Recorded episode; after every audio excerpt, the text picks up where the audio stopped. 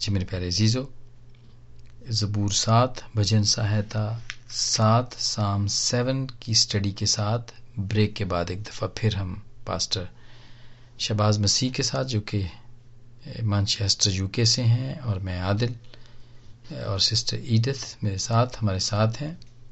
हम लोग आप से, आपके साथ मिलके ज़बूर सात को सीख रहे हैं, जो कि हज़रत दाऊद की या दाऊद बादशाह की दुआ भी है।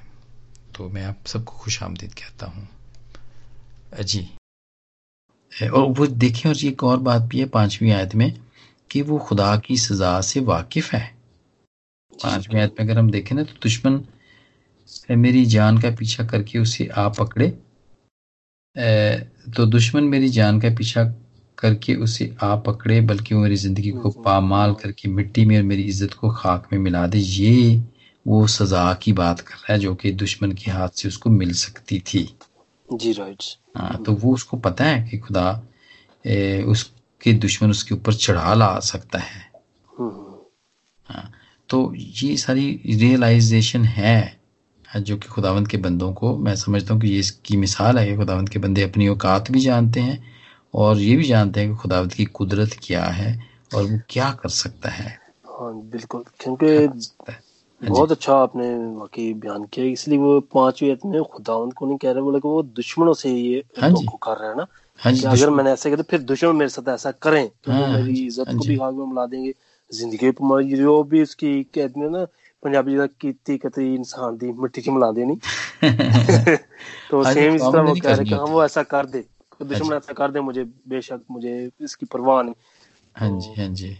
जी जी। एक्चुअली वो देखें अगर पुराने यादनामे में जितनी दफ़ा भी खुदा नाराज़ हुआ है बनी इसराइल से उसने खुद खुद कुछ नहीं किया उसने अपनी प्रोटेक्शन हटाई है तो कभी शाह फारस आ गया है वो इसराइलियों को ले जाता था मारता था लूटता था।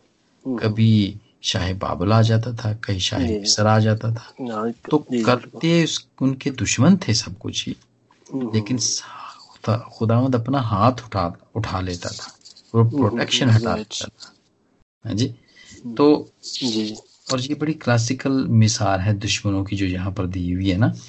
पांचवी आयत की आखिरी हिस्से में उन्होंने दी हुई है कि बल्कि वो मेरी ज़िंदगी को पामाल करके मिट्टी में मिट्टी में और मेरी इज़्ज़त को खाक में मिला दे।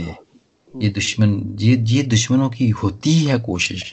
कोई भी दुश्मन उसकी यही कोशिश होती है हम्म। कि हम इसकी इज़्ज़त को भी मिलाएँ और इसको भी मिट्टी के अंदर मिला दें इसको मार दें। तो वो ये हाल बता रहा है कि यहाँ तक बात आ पहुँची है। और ये उसको फील हो रही जैसे मैंने पहले कहा था ना कि वो जो समय बिन जी रहा है ना एक्चुअली वो उसको जो बातें कर रहे हैं ना वो बड़ी फील हो रही हैं। हम्म। ज़ुबान का जख्म उसे लग रहा है। जो कि कहा जाता है कि तलवार से भी ज़्यादा तेज होता है ना तेज होता है। का। तलवार का जख्म फिर भी अफसोस होता है। हाँ जी।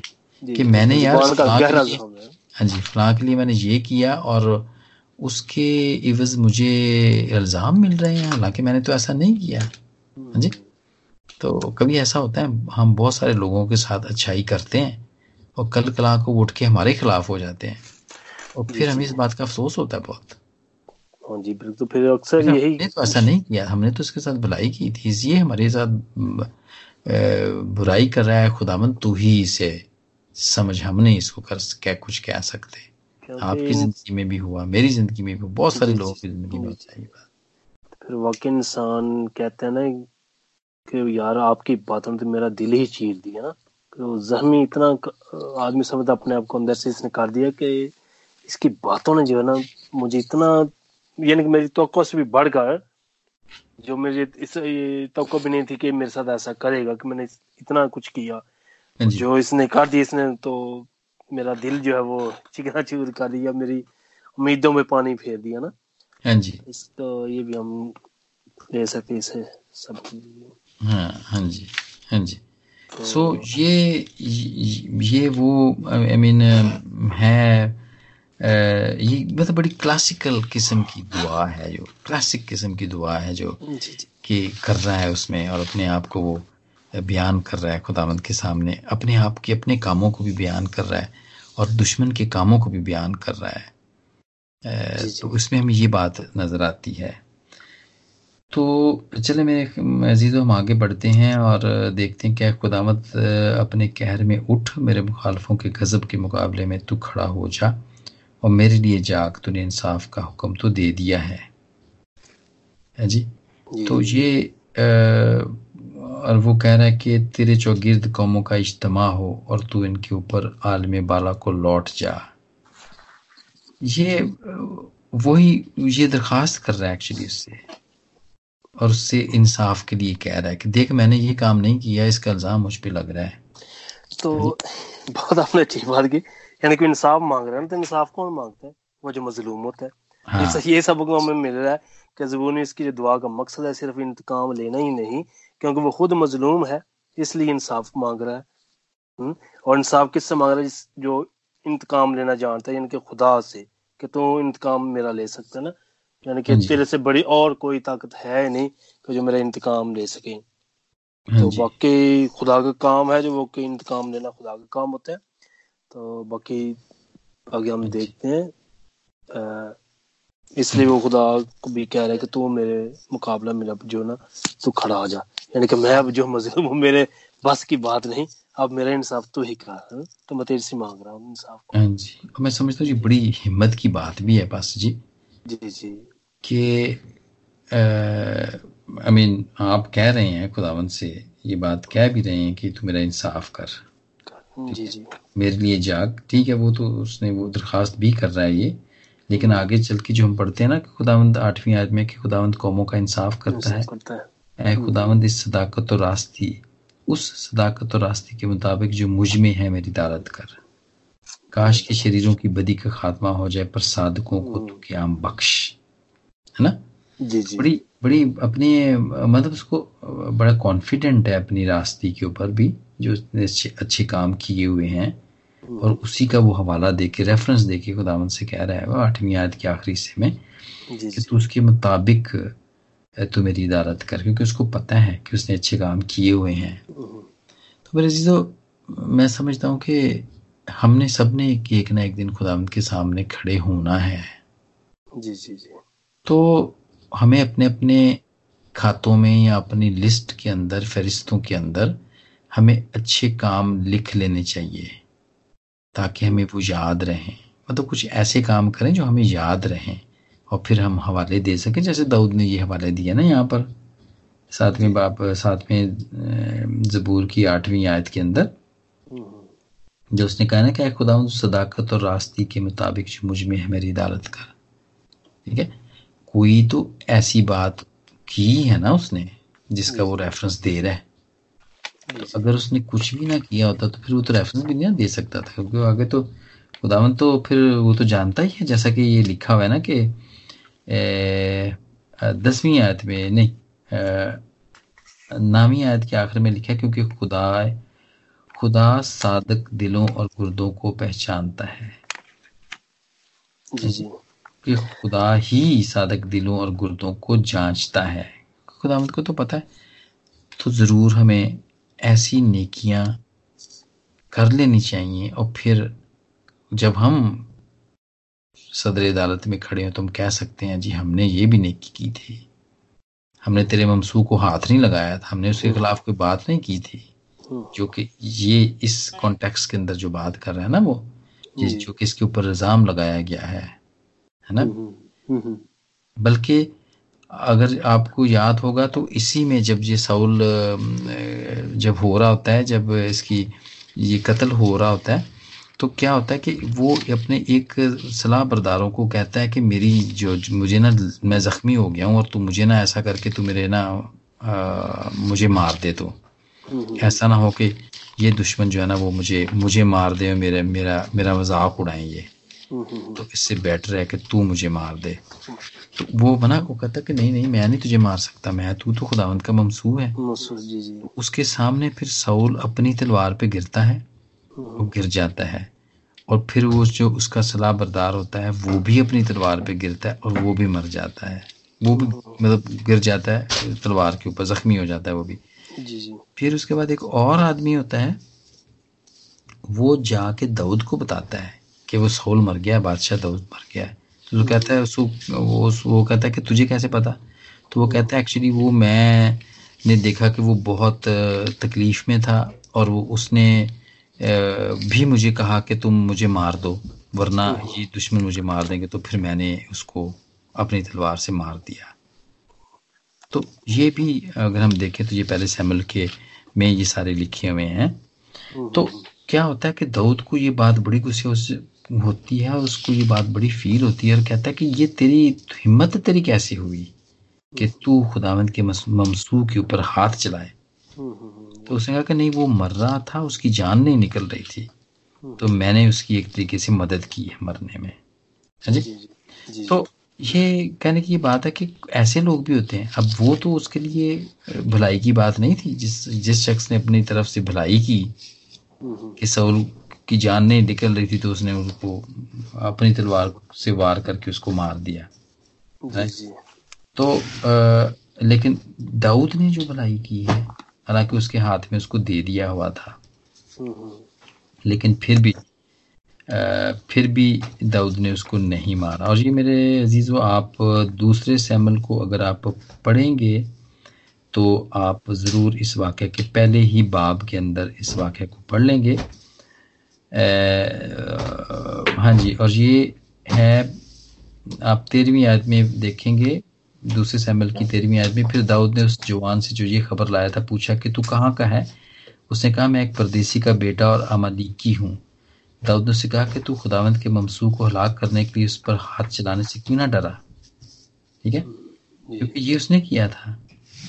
हाँ जी तो और उसकी छठी आयत में लिखा है पहले बाप की दूसरे सैमल की पहले बाप की छठी आयत में, वो जवान जिसने उसको ये खबर दी, कहने लगा कि मैं कोहे जलूबा पर तफाकन वारद हुआ और क्या देखा कि साउल अपने नेजे पर झुका हुआ है और रथ और सवार उसका पीछा किए आ रहे हैं। और जब उसने अपने पीछे निगाह की तो मुझको देखा और मुझे पुकारा। मैंने जवाब दिया, मैं हाजिर हूँ। उसने मुझसे कहा कि, तू कौन है? मैंने उसे जवाब दिया, मैं अमालिकी हूँ। फिर उसने मुझसे कहा, मेरे पास खड़ा हो। होकर मुझे कत्ल कर डाल क्योंकि मैंने मैं बड़े अजाब में हूँ और अब तक मेरा दुख दम मुझमें है। दम मुझ तब मैंने उसके पास खड़े होकर उसे कत्ल किया क्योंकि मुझे यकीन था कि अब जो वो गिरा है तो वो बचेगा नहीं। और मैं इसके सर का ताज और बाजू पर का कंगन लेकर उनको अपने खुदामंद के पास लाया हूँ। ठीक है और दाऊद ने क्या उसको कहा फिर? सोलहवीं आदमी लिखा और दाऊद ने उससे कहा कि तेरा खून तेरे ही सर पर हो क्योंकि तू ही ने अपने मुँह से अपने आप अपने ऊपर गवाही की और कहा मैंने खुदावंद के मसूह को जान से मारा। ठीक है? तो वो फिर उसको फिर दाऊद ने कत्ल कर दिया था इसको भी कत्ल कर दिया था क्योंकि उसने कहा कि तेरी हिम्मत ही कैसी हुई वो वहाँ पे देखें दाऊद उसके हाथ में था कर सकता था कत्ल नहीं हम्म। किया। इसको नहीं करना चाहिए था कत्ल इसने कर दिया। तो ये बुराई और भलाई के अंदर इस कॉन्टेक्स्ट के अंदर जो हम देख रहे हैं वो हमें ये चीज़ नज़र आ रही है। तो हमें ज़रूर मेरे जीजो हमें ज़रूर अपनी ऐसी हमें अच्छाइयाँ करनी चाहिए हम्म। जो कि अदालत के दिन हमारे काम आए जो कि हम आठवीं आयत के अंदर जब हमने इसको पढ़ा तो हमने देखा। तो पास जी आगे बढ़ते हैं। मेरे ख्याल हम जल्दी जल्दी इसलिए कर रहे हैं कि बीच में ना वाकयात इसमें बहुत आ रहे हैं और ये बड़ा इंटरेस्टिंग भी हो रहा है थोड़ा सा। जी जी जी जी बिल्कुल। चले। नामी आयत में मेरी आ, मेरी सपर के हाथ में है सॉरी हम्म। काश के शरीरों की बदी का खात्मा हो जाए पर साधकों को तो क्या बख्श। हाँ जी क्योंकि खुदा खुदा ही साधक दिलों और गुर्दों को जांचता है। थोड़ा सा पास जी आप स्कोप खोले। तो थोड़ा सा। अगर हम देखें तो इंसाल में ब्रदर जी लिखा है चौथे बाप की अठारह में कि लेकिन साधकों की राह नूरे शहर की मंद है। जिसकी रोशनी दोपहर तक बढ़ती ही जाती है। शरीरों की राह तारीकी की मंद है। वो नहीं जानते कि किन चीज़ों से उनको ठोकर लगती है। किन चीज़ों से उनको ठोकर लगती है। अब उसे तो नहीं पता था कि मेरी ये ठोकर का बायस मान जाएगी चीज़ ही हो जाए। हाँ तो इसलिए जो साधक है खुदा उनकी जो राह नूर शहर की मंद है जिसकी रोशनी दोपहर तक बढ़ती ही जाती है। तो जो साधक लोग होते हैं खुदा के साथ चलने वाले वो कभी भी बुझते नहीं। खुदा उन्हें रोशन ही रखता है और सब कुछ उन्हें बताता जाता है कि तूने क्या आगे करना है। लेकिन जो शरीर शरारत के दर पे होते हैं तो मुकदस कलाम में भी लिखा अगर किसी के लिए हम गड़ा जो आदमी किसी के लिए खोदता है ना वो खुद ही उसमें गिरता है। यानी को ठोकर का जो किसी को ठोकर खिलाने का सबब बनता है तो मैं इसको ठोकर खिलाऊँगा ऐसा हो ऐसा जो भी वाट किसी के लिए वो प्लानिंग करता है तो खुदा का कलाम करता है खुद ही वो ठोकर से लगती है और खुद ही वो उसमें गिर जाता है। गिर जाता है। जी जी। हाँ जी।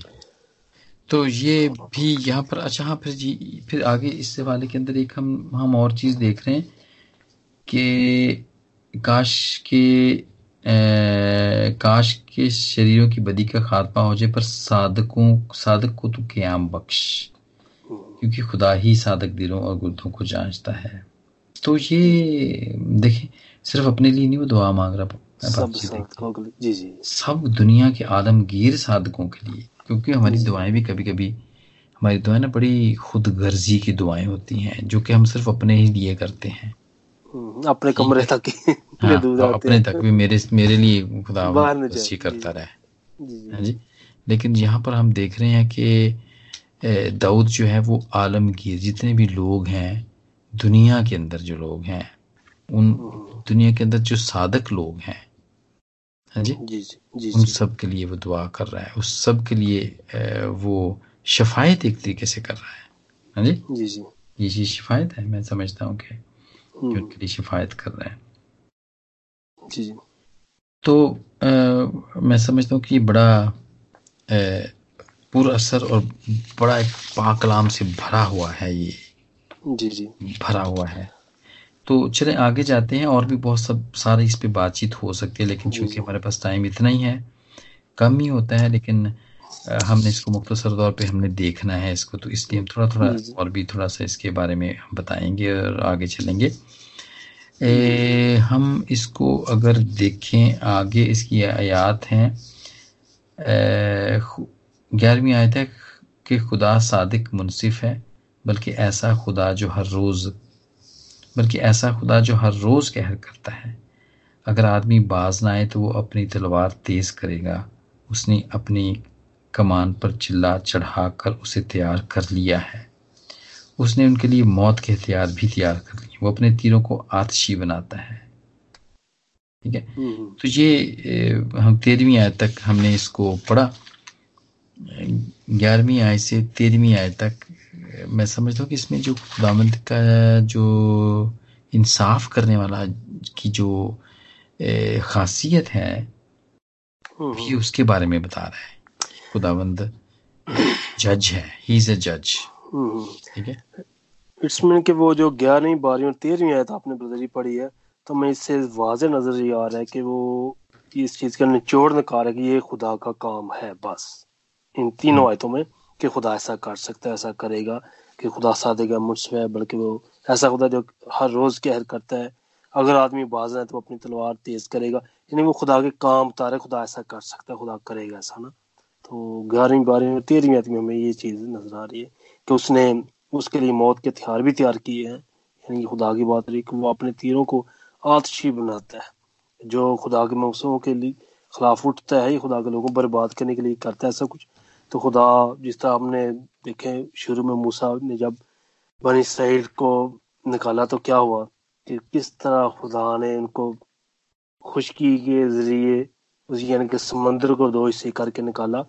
हाँ और जो उनके तीर थे यानी कि मूसा की लोगों के लिए उनके लिए तो खुदा ने उनके रथों समेत तीरों समेत उनको पानी में बर्बाद कर दिया उनके हाँ हथियारों समेत ना। हाँ तो इसलिए हाँ वो दाऊद भी कह रहे कि खुद जो खुदा है ना अब ये उसका काम हो सब कुछ ऐसा कर सकता है ना। तो उसको भरोसा है इस चीज़ पे। तो बड़े वो कॉन्फिडेंस से इस चीज़ को ज़ाहिर कर रहा है। जी जी। हाँ जी। वो बहुत ज़बरदस्त बहुत ज़बरदस्त पूरे जैसे जैसे हम इसको पढ़ रहे हैं तो हम पता चलता जा रहा है हम इसके बारे में। तो बस जी ऐसा करते हैं कि यहाँ पर हम लेते हैं एक ब्रेक हाँ जी।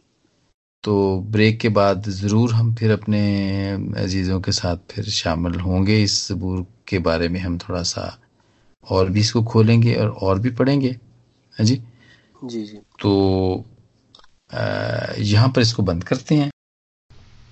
जी मेरे प्यारे अजीज़ो ज़बूर सात भजन सहायता सात की स्टडी जारी है और हम ब्रेक पे हैं। और ब्रेक के बाद हम ज़रूर बाकी मादा हिस्सा को भी जो रह गया है इसका लेफ़्ट ओवर रह गया है इस ज़बूर का, वज़न सहायता का, हम उसकी स्टडी करेंगे। पास्टर शहबाज के साथ मिल के किरण के साथ मिलके और आदिल के साथ मिल के आप ज़रूर हमारा इंतज़ार कीजिए। खुदा आपको बरकत दे।